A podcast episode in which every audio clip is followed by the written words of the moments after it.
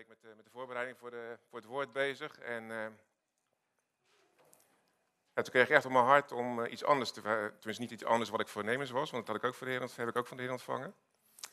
Maar dat God iets speciaals tegen jou wil zeggen deze morgen, tegen u en tegen jou. En is dat hij van je houdt. Dat hij onvoorwaardelijk van je houdt. Dat hij voor je is, dat hij achter je is, dat hij om je heen is, no matter what. Dat het niet komt omdat jij zo goed je best doet. Of omdat jij hier nu zit. Of omdat jij eh, van de week iemand geholpen hebt. Hij kiest voor jou, no matter what. Hij houdt voor jou met een onvoorwaardelijke, onvergelijkbare liefde. En dan lees ik u een heel klein stukje voor. Als jullie ongetwijfeld kennen. Liefde is geduldig. Ze is vriendelijk. De liefde is niet jaloers. De liefde pronkt niet. Ze doet niet gewichtig.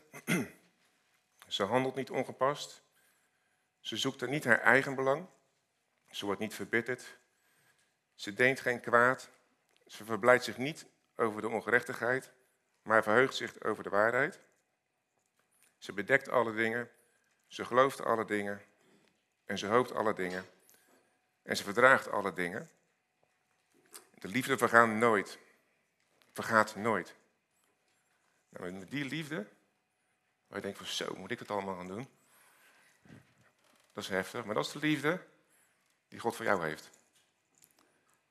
En het mooie is dat hij dat ook in je hart gelegd, gelegd heeft. zit in jou. En daar gaat het vandaag ook een beetje over. Um, dankjewel David voor een schitterend uh, layout. Een vlag van uh, overgave. En uh, ik denk dat de eerste sheet al op mag. Dus eigenlijk aansluitend uit die tekst van uh, Corinthians 13 die ik net las. We hoeven ons geen zorgen te maken over de liefde. Want zolang als God bestaat, ben je geliefd. Dus dat is voor altijd. Amen.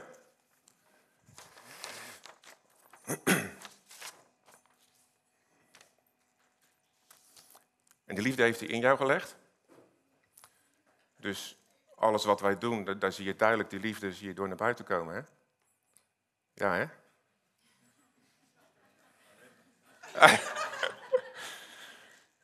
als iedereen ja zou zeggen, zou ik zeggen, de mens is, of de God is waarachtig, de mens leugenachtig, geloof ik.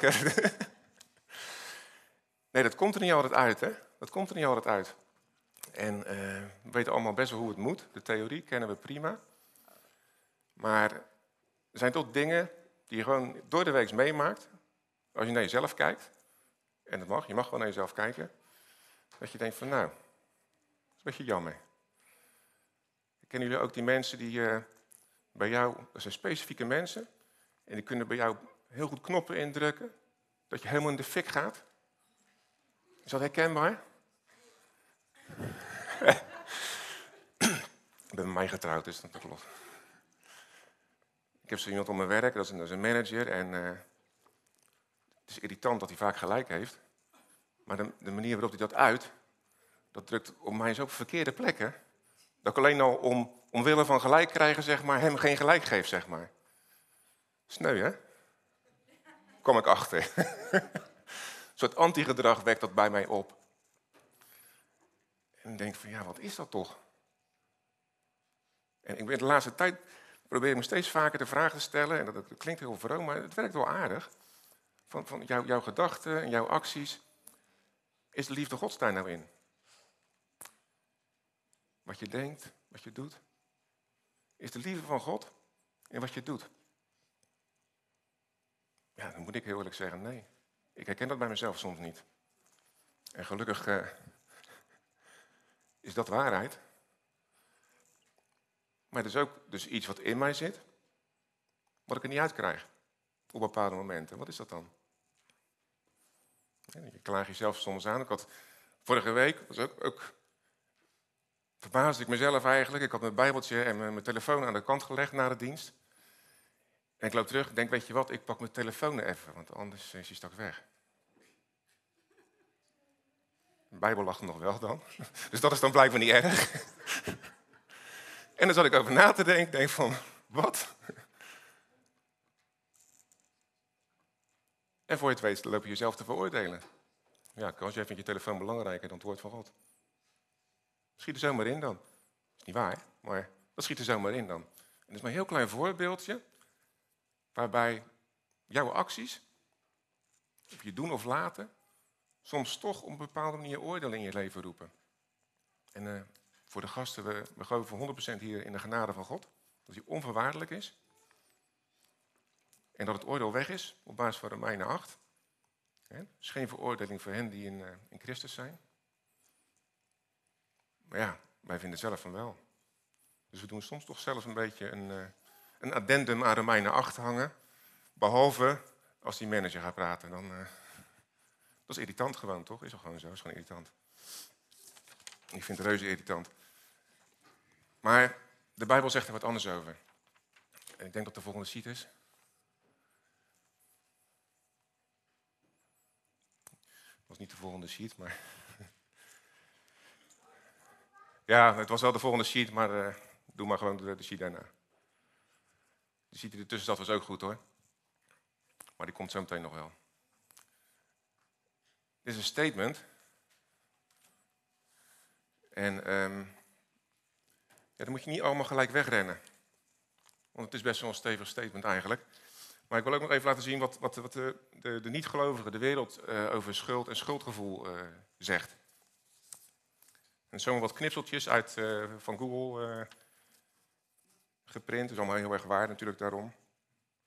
Even kijken hoor. Schuldgevoel komt doordat je niet naar je eigen maatstaven kan leven. Onderzoekers schatten dat mensen ruwweg twee uur per dag een milde vorm van schuldgevoel ervaren, alsof het een ziekte is.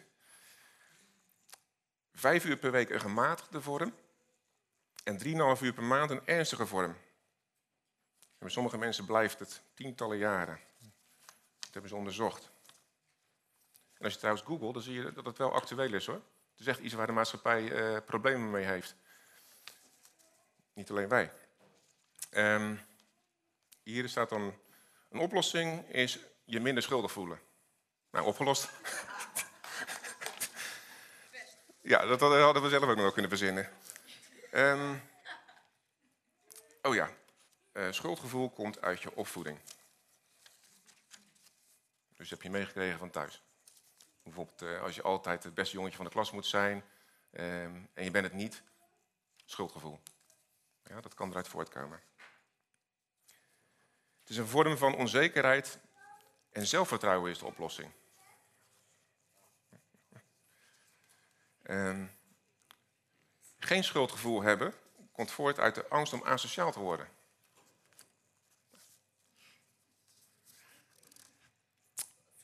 Hoe meer zelfvertrouwen je hebt, hoe minder schuldig je je voelt. Als je jezelf accepteert zoals je bent, want je bent nou helemaal niet perfect. Nou, die, die raakt er een beetje aan waar het over gaat. Nou, de laatste dan. Daar heb ik HH naast geschreven. Schuldgevoel doet zoveel om onze dierbaarste relaties te beschermen dat het bijna een standbeeld verdient. Nou, ja, mocht u dat niet begrepen hebben, daar ben ik niet helemaal mee eens. Um, het gaat nergens over identiteit. Het gaat nergens over identiteit. Het gaat overal om van, we weten dat het er is. En de ene columnist die, die huldigt het, de ander die brandt het af. Maar ook degene die het huldigt zegt van ja, het is toch soms wel een beetje lastig. Maar waar komt het nou uit voort? Waar komt het nou uit voort? En dan wil ik eigenlijk deze statement, dat is niet zomaar uit de lucht gegrepen. Daar wil ik um, een stukje uit de Bijbel voor lezen. En dat is, dat is wel een stukje, dus uh, Stay awake, zou ik zeggen. Maar het is even nodig om dat te lezen, om, om de context te begrijpen hoe God ernaar kijkt. En dat staat in Hebreeën 10. Ik denk dat die sheet wel op mag. Ja. Want de wet die slechts een schaduw heeft van de toekomstige heilsgoederen en niet het wezen van de dingen zelf, kan nooit met dezelfde offers die zij jaar in, jaar uit ononderbroken brengen, hen die naderen tot volmaaktheid brengen. Zou er anders niet een einde gekomen zijn aan het offeren? Want zij die de dienst verrichten, zouden zich dan in geen enkel opzicht meer bewust zijn van zonde, als zij volmaakt zouden zijn. Wanneer zij voor eens en voor altijd gereinigd waren. Zijn wij voor eens en voor altijd gereinigd of niet? Amen. Maar nu wordt men door deze offers elk jaar opnieuw aan de zonde herinnerd. Want het is onmogelijk dat het bloed van stieren en bokken de zonde wegneemt. En daarom zegt hij bij zijn komst in de wereld: Slachtoffer en spijsoffer hebt u niet gewild, maar u hebt voor mij een lichaam gereed gemaakt. Het lichaam van Jezus. Brandoffers en offers voor de zonden hebben u niet behaagd. En toen zei ik, zie, ik kom. In de boekrol is over mij geschreven om uw wil te doen, o God. Daarvoor had hij gezegd, slachtoffer en spijsoffer en brandoffers en offers voor de zonde hebt u niet gewild en hebben u niet behaagd. Hoewel ze overeenkomstig de wet worden gebracht. En daarna sprak hij, zie, ik kom om uw wil te doen, o God.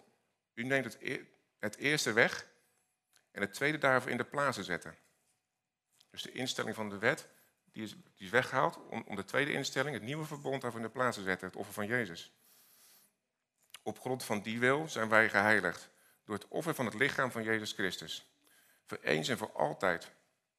En iedere priester stond wel dagelijks te dienen en bracht vaak dezelfde slachtoffers, die de zonde toch nooit zouden kunnen wegnemen. Maar deze priester, Jezus, nadat hij één slachtoffer voor de zonde geofferd had, tot een eeuwigheid gezeten aan de rechterhand van God. En verder wacht hij op het tijdstip dat zijn vijanden tot een voetbank voor zijn voeten gemaakt worden. Want met één offer heeft hij hen die geheiligd worden tot een eeuwigheid volmaakt. Dat gaat over u en mij, over, over jou en mij gaat dat. En de Heilige Geest getuigt ons, ons ook. Excuseer. Want na eerst gezegd te hebben, dit is het verbond dat ik met hen na die dagen sluiten zal, zegt de Heer, ik zal mijn wetten in hun hart geven. Ik zal ze in hun verstand schrijven.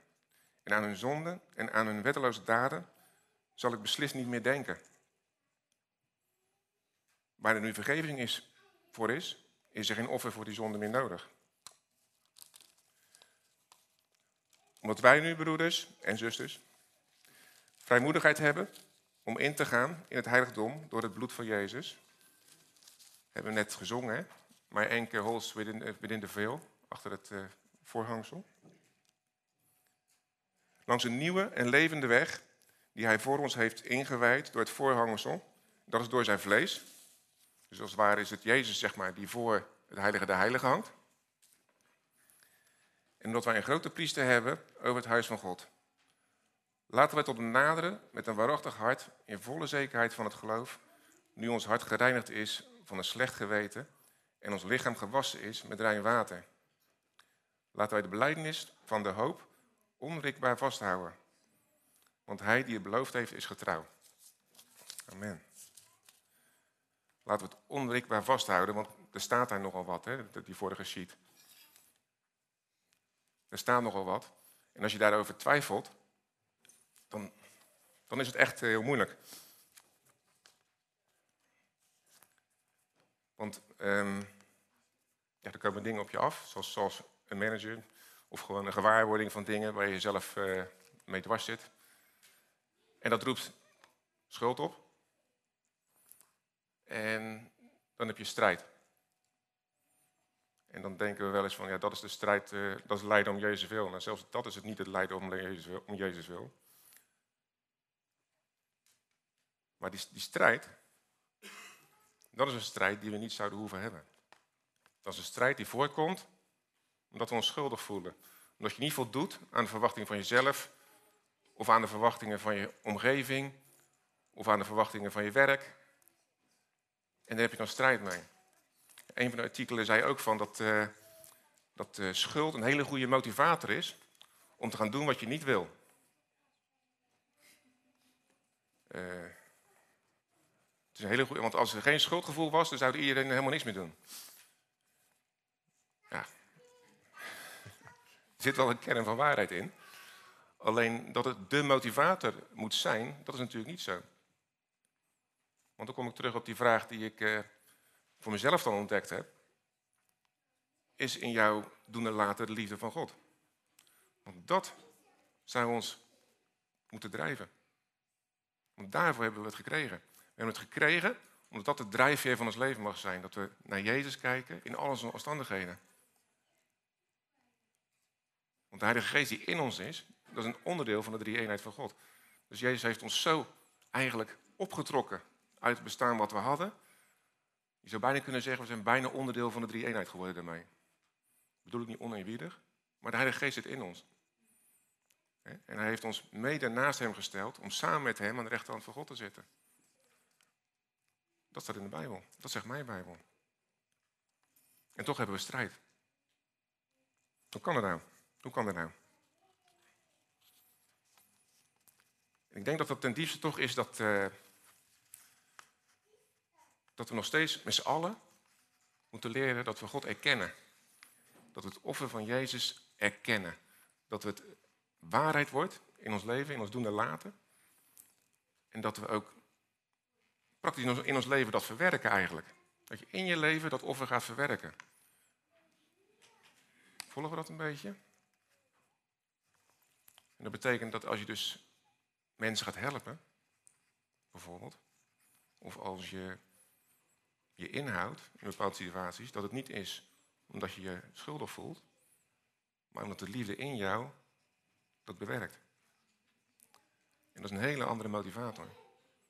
Want God werkt namelijk niet meer schuld, want die heeft jou daarvan vrijgemaakt. Dus God die brengt niks op jouw pad, waardoor jij je schuldig gaat voelen om te gaan doen wat God wil. Dat klinkt ook echt niet logisch in mijn oren. God werkt alleen maar door liefde, want hij is liefde. En daarom heeft hij zich met de wereld verzoend. Hij heeft zich met jou verzoend. Daarom is hij ook in jou komen wonen. Johannes 14 staat, als mijn woord in jou is, dan zullen de vader en de zoon woning hebben in jou. Die zullen bij je inkomen wonen, inwonend zijn, in jou. Dat is toch bijzonder? Er is nog maar één die wil vluchten, gelukkig.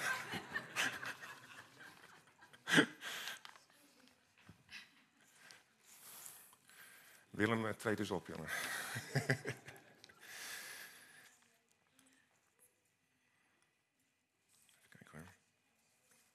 Ja, en, en ja, als je met mensen praat en uh, je vraagt van waar zit je mee, dan ja, dan, dan wordt er wel eens gezegd van ja, ik heb zo'n strijd met dit en strijd met dat. En eigenlijk heb je strijd omdat je aan het strijden bent. Het, het is, het is een perpetuum mobiel of zo. Het houdt zichzelf in stand. Het houdt zichzelf in stand. Totdat je gaat leren, wacht even. Uh, de strijd die ik strijd, is al gestreden. God brengt geen mensen op mijn pad dat ik, uh, dat ik het slecht naar mijn zin heb en dat ik daar sterker uitkom. Er komen gewoon mensen op je pad en God laat je zien dat je daar gewoon liefdevol mee om kan gaan. Zonder, zonder dat je de underdog hoeft te zijn. Zonder dat je je recht hoeft te halen. Dat geldt naar de wereld zo, hè? want de kennis van de wereld is bezoedeld, staat er in de Bijbel. Maar geldt ook bij, bij gelovigen onderling. staat in het woord, staat, waar, waarom uh, wil je je recht halen onderling bijvoorbeeld? Waarom zou je dat willen? Waarvoor leid je niet liever onrecht? Dat is dus in Nederland heel fout natuurlijk, om dat te denken maar. Waarom leid je niet liever onrecht? Nee, wij zijn zelf ook schuldeisers. Wij willen genoegdoening. Ik, ik, wat die persoon gezegd heeft tegen mij, ik, ik wil gewoon excuus. Ik wil gewoon excuus. Ik vind het niet normaal en het kan niet, even excuus. Niet wat de Bijbel zegt. Is niet wat de Bijbel zegt. Niet wat God in zijn woord jou leert. En als je heel eerlijk bent, is het ook niet wat de geest door jou zegt. Want die zegt, zegen ze. Zegen ze. En als de broeder of zuster is, dan gaat de geest die persoon wel onderwijzen. En dat staat in, in Titus, meen ik. is dat de volgende sheet? Is dat de volgende sheet? Deze is ook schitterend. De volgende. Ja. We gaan hard vandaag, doe de volgende maar.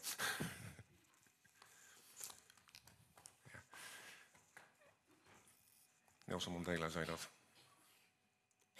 May your choices reflect your hopes, not your fears.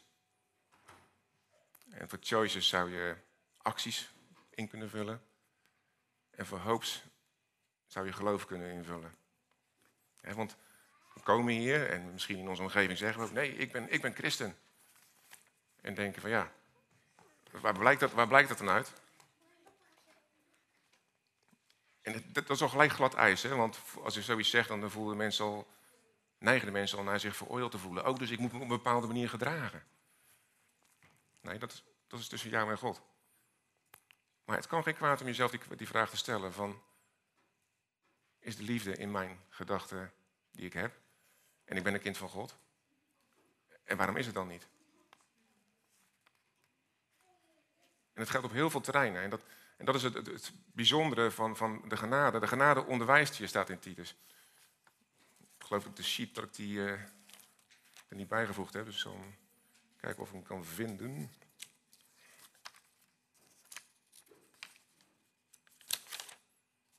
Oh, um, staat in Titus 2 staat dat. Gods genade is openbaar geworden tot redding van alle mensen. Vers 11 en 12. Ze leert ons dat we goddeloze en wereldse begeerten moeten afwijzen en bezonnen, rechtvaardig en vroom in deze wereld moeten leven. Staat in de Bijbel. Ik vond het wel een openbaring. Want het lijkt in contrast te staan met wat, wat we wel eens zeggen van eh, de geest overtuigt de wereld van zonde en van rechtvaardigheid. En dus nee, de geest wijst jou niet op je zonde. Maar dat staat hier ook niet. Hier staat wie jou leidt. Hier staat wie jou op het spoor houdt. Hier staat wie jou die liefdevolle gedachten in je geest geeft. Maar dat is wel iets waar je, waar je bestel mag staan wat je gewoon je eigen mag maken. Het geeft helemaal niet om een stukje zelfreflectie daarin te doen. Je hoeft jezelf niet te veroordelen, helemaal niet. Daar hebben we het net over gehad, hè? dat is einde. Oordeel is einde. Maar we willen denk ik wel allemaal, um, hoe zou ik zeggen, ja, gelukkig zijn. En God heeft jou geluk voor ogen. En daarom heeft hij zijn geest gegeven. Maar als wij dan de geest hebben en niet langs de geest leven, dan wordt het lastig, want dan krijg je strijd. Dus dat is, een, treintje wat bijna automatisch gaat. God niet erkennen in je leven, krijg je schuld, waarvan je vrijgepleit bent, maar je erkent God niet. Schuld. En dan ga je strijden, wat Jezus al gestreden heeft. Ja, en dat bedoel ik van, wij, waarvan onderscheiden wij ons dan van de wereld?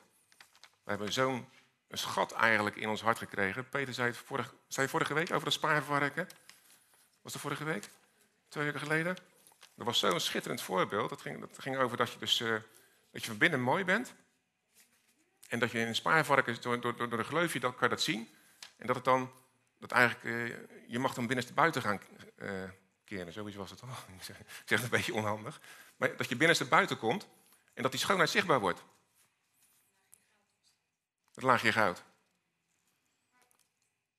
En dat was zo gaaf om dat, om dat zo te bedenken, want jij bent van binnen goud. Je bent niet zomaar, je bent helemaal 100%, nou 100%, in ieder geval 33,3% ben je helemaal nieuw. Dus je geest is een nieuwe schepping. En die is goud. En dat mag naar buiten komen. En dan mag, voor jezelf mag je dat, eh, dat mag je gewoon leren. Dat mag je gewoon leren. En soms is dat best lastig, want God brengt dan uh, ons niet in verzoeking, want dat kan hij niet eens. Maar er is een ander die dat wel doet natuurlijk. Maar aan de andere kant, de Bijbel zegt ook, zo vaak als dat je verleid wordt, komt het voort uit je eigen, uit je eigen hart, uit je eigen verlangens, uit je eigen lust. En de duivel speelt erop in, zonder meer. Maar laten we niet alles aan die, uh, aan die zwarte toe-eigenen. Dat is veel te veel eer voor hem, want die is verslagen. Dus de waarheid van God die zit in jou. Want de, geest, de Heilige Geest wordt ook de geest van de waarheid genoemd. En die zit in jou. Dus we weten in ons nieuwe hart wat de waarheid is en hoe we uit situaties kunnen komen. Dat weet je. Maar wat ook menselijk is, wij leggen onszelf nog wel eens een, een lat. Hier ongeveer zo. Dan zitten we hier, wij zitten hier. En hier leggen we de lat. En dan gaan we zo kijken. En dan zijn we gefrustreerd. Wie legt die lat daar nou? Wie doet dat? Dat hebben we met de wet gedaan. Daar hebben we, toen hebben we die wat wet daar, neergelegd. Want dat konden we niet. Maar wat Jezus heeft gedaan, die heeft die lat gepakt. en die heeft hem op ons niveau gebracht. Is het onheilige? Nee. Hij heeft gezegd, ik accepteer jou met al je fouten. En je hoeft niet naar iets te streven, want je staat al op de top van de berg. Ik heb jou opgewekt. Ik heb jou opgetrokken uit je ellende. Dus je hoeft niet te klimmen naar iets waar wat nutteloos is en wat je jezelf oplegt. Je legt het jezelf op. En zo mogen deze dingen van, van, van, van, van God, van de genade, die mogen verschillende dingen, verschillende facetten van je leven, mogen ze invloed op hebben. Want dat is ook iets menselijks. Dat is dat we zeggen van nou, eh, en ik versta God niet en alles is niet goed. Maar er zijn facetten in je leven waar het fantastisch gaat. Dat je denkt, zo, ik vind echt, hier vind ik echt, noem wat in, in, in mijn werk of zo, of, of, of mijn relaties, super. Maar die kinderen, kan ze wel wurgen. En dan gaan we zeggen dat het niet goed is. Geef jezelf wat slack, relax. God is ook relaxed. Hij heeft het al gedaan. Dus je mag van elk iets waar je denkt, van, nou dat gaat nou niet zo goed, daar mag je geloof voor hebben, op basis van wat hij voor jou gedaan heeft, op basis van dat Gods geest in jou woont, op basis dat de waarheid in jou is, dat je daar gewoon openbaring van krijgt. Maar ja, wij zijn wel een beetje ongeduldig, want we willen het nu. Op alle facetten, nu. Nou, ik dat, uh, denk niet dat dat zo snel zal gebeuren. En uh, daar hebben we in... Uh, goed, ik weet niet of jullie de, de, de, term E.T. Elephant kennen. Zielig, hè? E.T. Elephant bit by bit. Dat is een term als je een groot probleem hebt. Dan, ja, in het bedrijfsleven, dan begin je er gewoon aan. Je moet gewoon beginnen. En elk deel wat je gedaan hebt, is gewonnen. En dat is die, die uh, sheet die er stond. Denk aan het volk Israël toen zij het beloofde land innamen. De opdracht van God was niet onduidelijk. Die zei volledig innemen. Volledig. Elke stad, elk gebied innemen. Dat was de opdracht van God. Maar toch ging het gestaffeld. Het ging stad voor stad. Wat je ook zag, is dat ze toch niet zo deden zoals God zei. Dat ze toch mensen in leven lieten. Dat ze toch uh, spullen meenamen uit steden waar God gezegd had, nee, niet doen. We begonnen bij de eerste stad eigenlijk. En dan komen de problemen. Dan komt de schuld en dan komt de strijd. Terwijl je in het beloofde land bent. Nou, dat heb ik al eerder gezegd. Wij zitten met ons leven, en ons geestelijk leven in het beloofde land. We hoeven niet meer te strijden om daar te komen. Maar God zegt wel, je hebt verschillende gebieden die ik voor jou overwonnen heb. En daar moet je leren om daarin te gaan staan. En het zijn verschillende gebieden. En dat bedoel ik met E.T. Elephant. Eén ding tegelijk. God vraagt niet voor jou morgen, moet je van allerlei dingen doen. Sterker nog, hij vraagt helemaal niks. Hij zegt gewoon, vertrouw mij. Vertrouw mij dat ik het ga doen. Op de gebieden waar jij zeker het meest mee zit. Want hij kent jou en hij wil het beste voor jou. Dat staat in het woord. Dus we mogen daar gewoon op vertrouwen. We mogen daar gewoon um, ja, op vertrouwen. We mogen geloven. Uiteindelijk is dat geloof. Wat we net ook, zongen. Ook zongen. Het is ver van mij om niet te geloven, ook al kan ik het niet zien. En dat is soms moeilijk, want wij zijn visueel ingesteld. En ik wil nu die Mercedes. Maar geestelijk is die al de Mercedes, ik houd vast. Geestelijk is die dan. Geen Mercedes? BMW? BMW. Ik wil nu die BMW.